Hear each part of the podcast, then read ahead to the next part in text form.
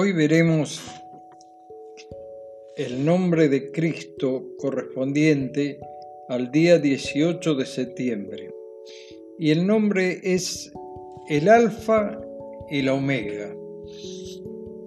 Este título solo aparece en la Biblia en el libro de Apocalipsis, en el capítulo 1, versículo 8, en el 1.11 y después al final, en el capítulo 21, versículo 6 y en el 22, versículo 13.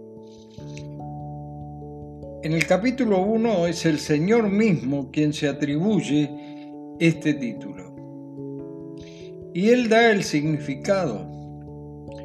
En el alfabeto griego, alfa equivale a nuestra letra A, la primera letra del alfabeto. Y la omega equivale a nuestra O y es la última letra. Por eso aclara el primero y el último en Apocalipsis 1.8. Y dice el principio y el fin. Además abarca todo lo que está en el medio.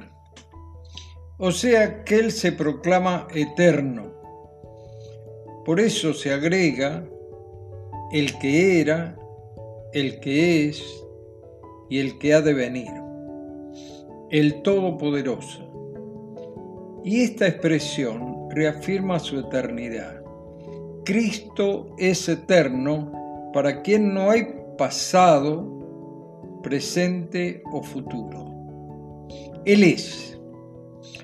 En realidad, este es un nombre que proviene del Antiguo Testamento, donde está de la siguiente manera el Shaddai.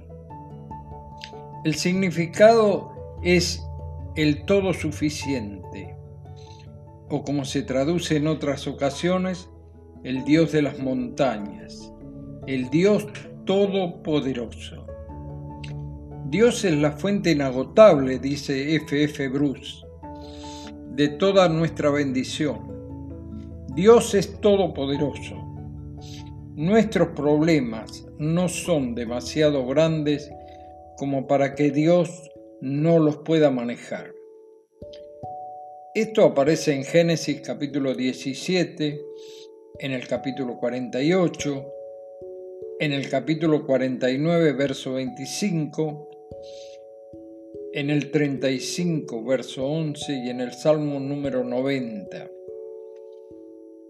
Así dice el librito 21 Nombres de Dios, cuyo autor es F. F. Bruce.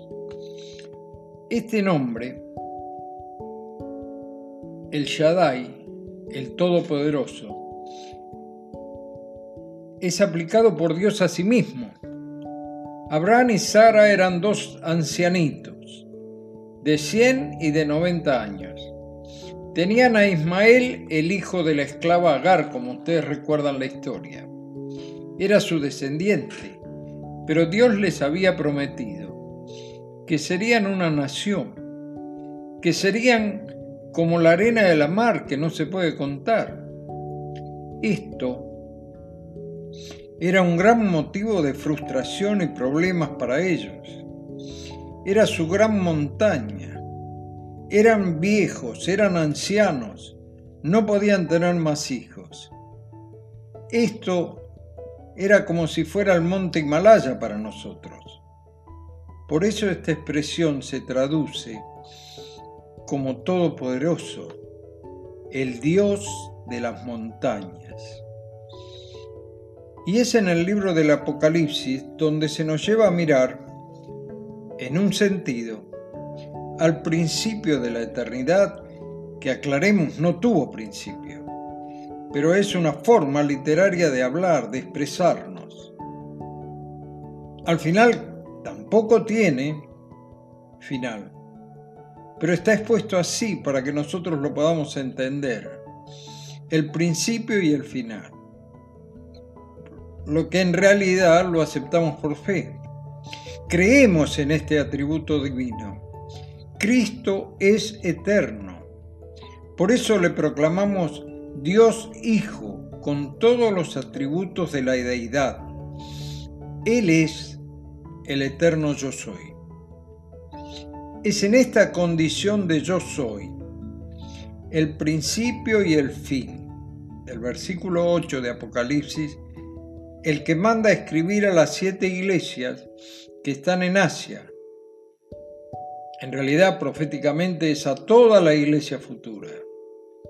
Pero además, es el que va llevando el hilo de los acontecimientos que entendemos a partir del capítulo 4 aún no se han comenzado a desarrollar.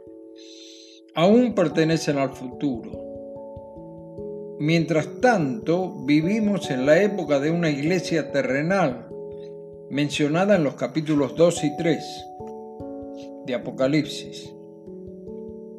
Luego del desarrollo profético de un futuro no muy lejano, la culminación se da en los capítulos 21 y 22 de este hermoso libro.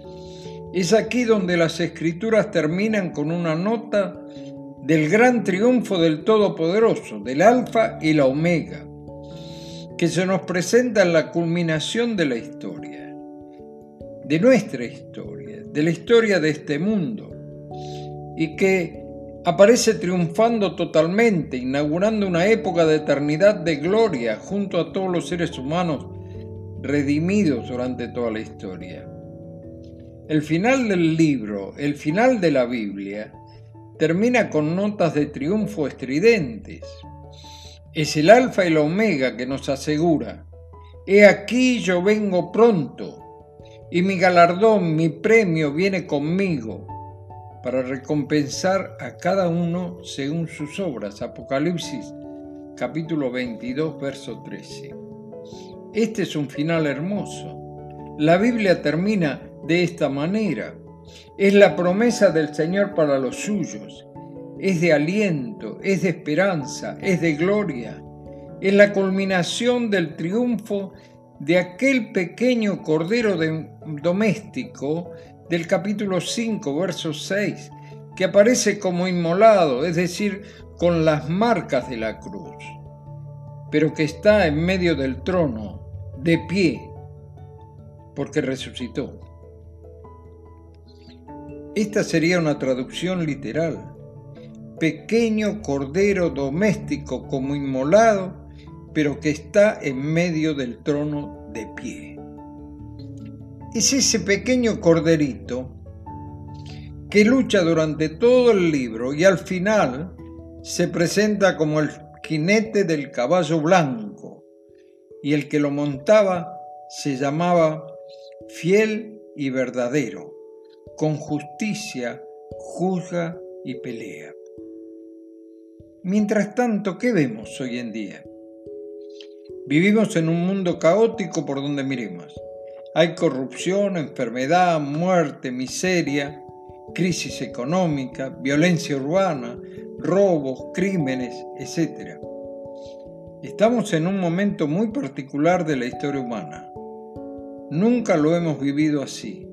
Nunca una pandemia fue contabilizada, asimilada y presentada minuto a minuto a nivel mundial.